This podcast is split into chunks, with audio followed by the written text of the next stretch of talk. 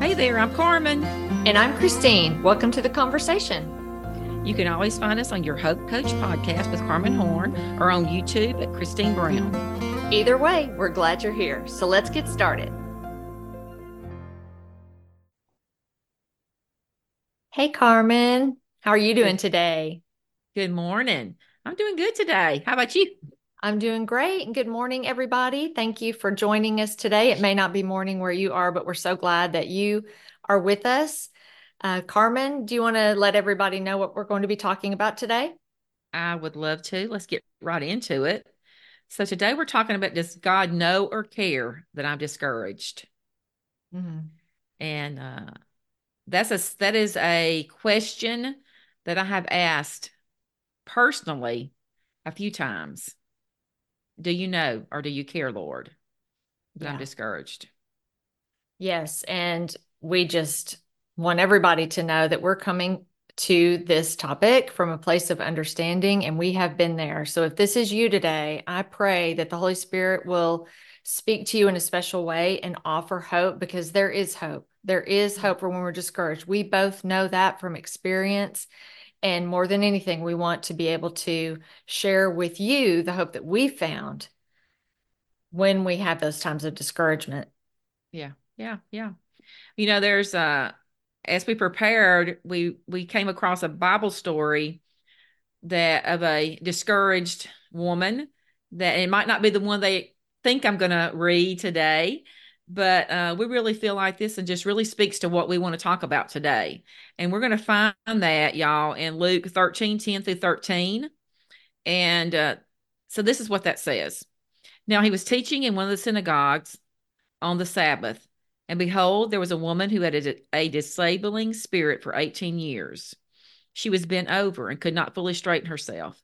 When Jesus saw her, he called her over and said to her, "Woman, you are freed from your disability." And he laid his hands on her, and immediately she was made straight, and she glorified God. Such a good story. First of all, there's nothing more encouraging to me than hearing about Jesus's healing. Yeah. I love that. I love that. And listeners, you might be asking yourself, well, okay, how does that relate to being discouraged? I mean, the woman obviously had a physical disability that Jesus healed. But it's important for us to note here that it says that she had a disabling spirit.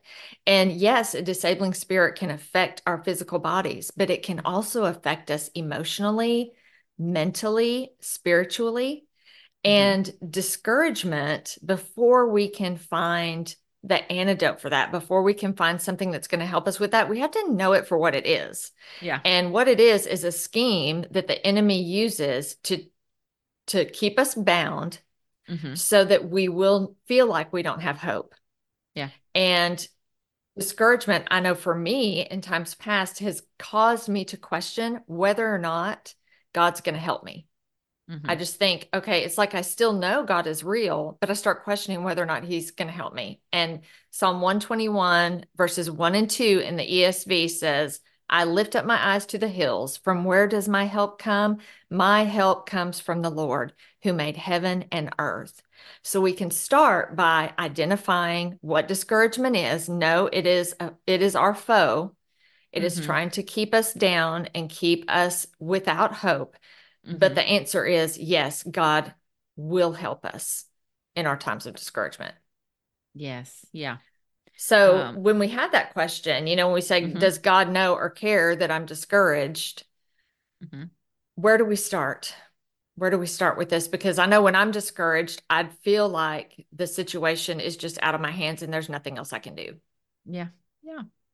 And it that gets darker and deeper as time passes on sometimes, you know. So when I think, does God know I'm as discouraged? One of the things I try to remind myself is that God identifies himself, you know, in many ways in the Bible. But one of the ways he identifies himself is as a father, as a loving parent, as a hen, with her little chicks underneath there, and he's got them covered with the hen's got them covered with her wings. I mean, so he's very nurturing, very paternal, and that's the way one of the ways he portrays himself. So I think, okay, does God know I'm discouraged? Well, of course he does, because he's our loving parent. And when my child is discouraged, I'm concerned. I realize it. I know it. I've heard her cries, those kind of things. So, yes, he knows. So we start asking himself, well, how does a loving parent respond? How do we respond as a loving parent? So the lie tells us that God has forgotten us, that he's not listening, that he's not there, that he's got more important things to take care of. The truth tells us that when Jesus saw the woman was crippled, he called her over. Jesus already knows what we're going through. He called her over to him. Mm. Matthew Henry, in the Matthew Henry commentary, said, before she called, he answered. And I really loved that, because she's standing in the crowd, Christine, and she is not approaching him. She's listening to him teach. So if you ask me, how do we know this lady was discouraged? Boy, that tells me right there. She's heard of him. She's heard of the miracles he's done. She knows what's going on in here, but she didn't approach him. She just stood there stooped. And isn't it Hebrews 13:5 that says, I will never leave you nor forsake you? I think that's the last part of the verse. It starts out, keep your life free from the love of money and be content with what you have, for he has said, I will never leave you nor forsake you. But what a great reminder.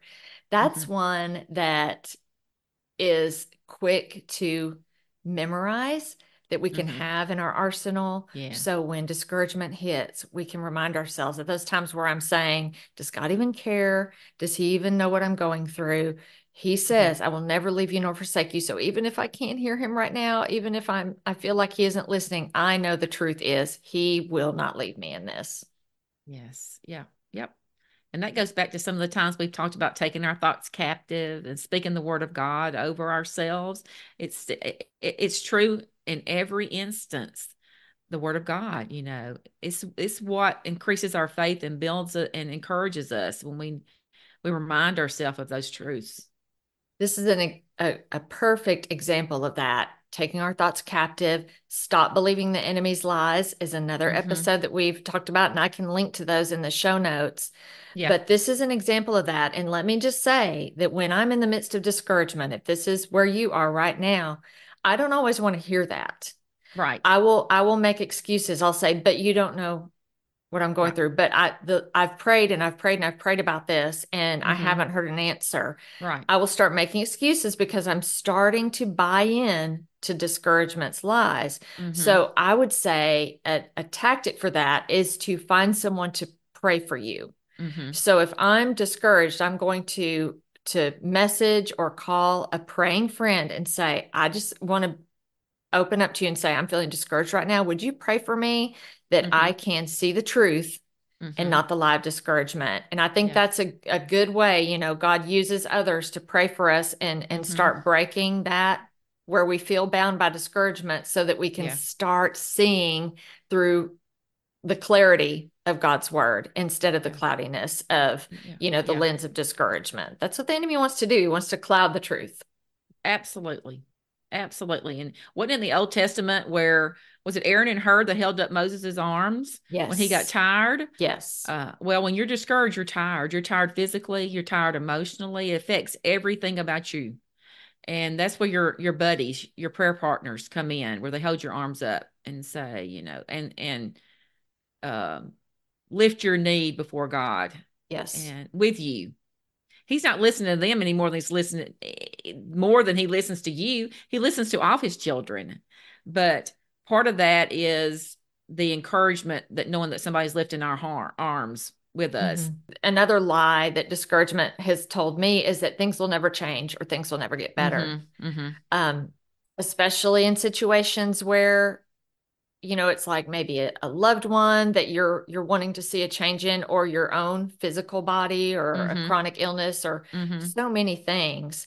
And the truth is that it won't always be this way. And I think that's another thing that we see in the story of the healed woman is that she was hunched over for 18 years, but Jesus healed her. It had been 18 years. That's a long time. Yeah. But Jesus healed her. And we can find hope through that, that it will not always be this way. I know that that's something that it's a truth that I have to tell myself over and over. I'm not automatically going to want to accept it, but I have to tell myself that over and over. Yeah. That Bible verse that you talked about, we discussed in Psalms. I really like that, how that fits in there, in here, right here. We talk about that what he did for her when he straightened her body. Yeah. So you want to read that for us, Christine, that verse in Psalms? Oh, yes. Psalms 3:3 says, "But you, O Lord, are a shield about me, my glory and the lifter of my head." Mm-hmm. So that's just another example. There's Psalms 121. It's another example in Psalm 3:3 that talks about us looking up. And there's actual scientific evidence now. Studies have shown that our posture can affect our mood. And that speaks to me. We don't have any proof of how the woman was actually feeling emotionally or mentally at the time, but I believe it's symbolic that she was slumped over, that her posture was bent over for so long and that Jesus straightened her. And it's just such a good reminder that, and another thing that we can tell ourselves is God is the lifter of my head. God is the lifter of my head. This lady, she was a visual for that, Yes. I just love that. When you talked about the truth that it's not going to always be this way, I was reminded of a time in my life when I had been physically sick, and then that physical sickness, because it just hung on, I became discouraged and really began to get depressed about all that.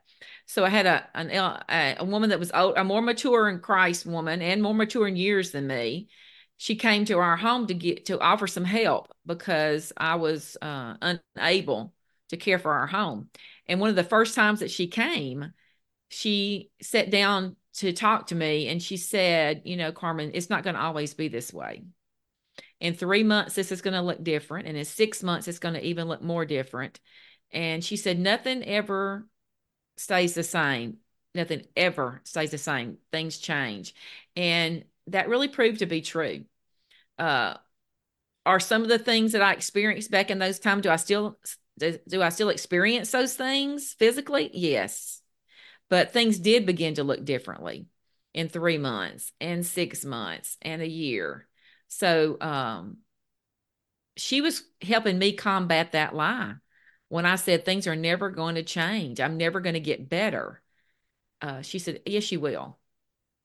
Things will change." And that's one of the things that I just really, really want to tell somebody out there right now is that things are going to get better. They will look differently. Will there be some things you might have to do to help yourself? All these things we're talking about. Maybe you need to see a therapist. Maybe you need to just go talk to your GP. Maybe just a whole host of things that might need to happen, but things will look differently. They can look differently. So I just want to encourage somebody, because right now you're thinking, if you're discouraged, it's nothing. This has been going on too long. It's not going to change. It can. It will. That's right. And as we wrap up, let me just mention that if we will put a link in the show notes, if this is something that, we want to encourage you to seek help if you feel like it's something that you are struggling with.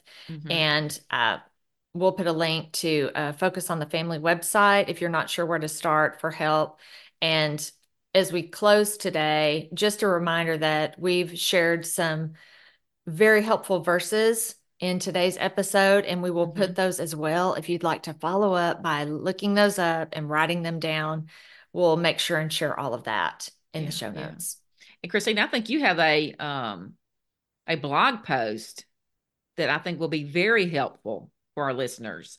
And what's the name of that? Remind me again. I'll put that in the show notes too. Yes, it's called "What to Do When I've Prayed But Still Feel Down," because as faith women, as Christian mm-hmm. women, I think that when we pray and pray and pray, we pray in expectation because we know mm-hmm. God will answer and can mm-hmm. answer. So mm-hmm. as time goes on in that waiting, we struggle with we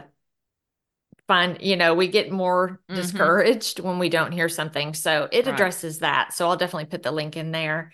Yeah. And I just want to tell everybody too, it's about time for us to wrap up, but we're well into season 2. So if you found us online and this is your first time with us, we want to welcome you.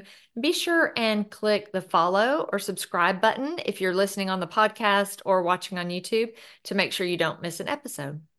Absolutely.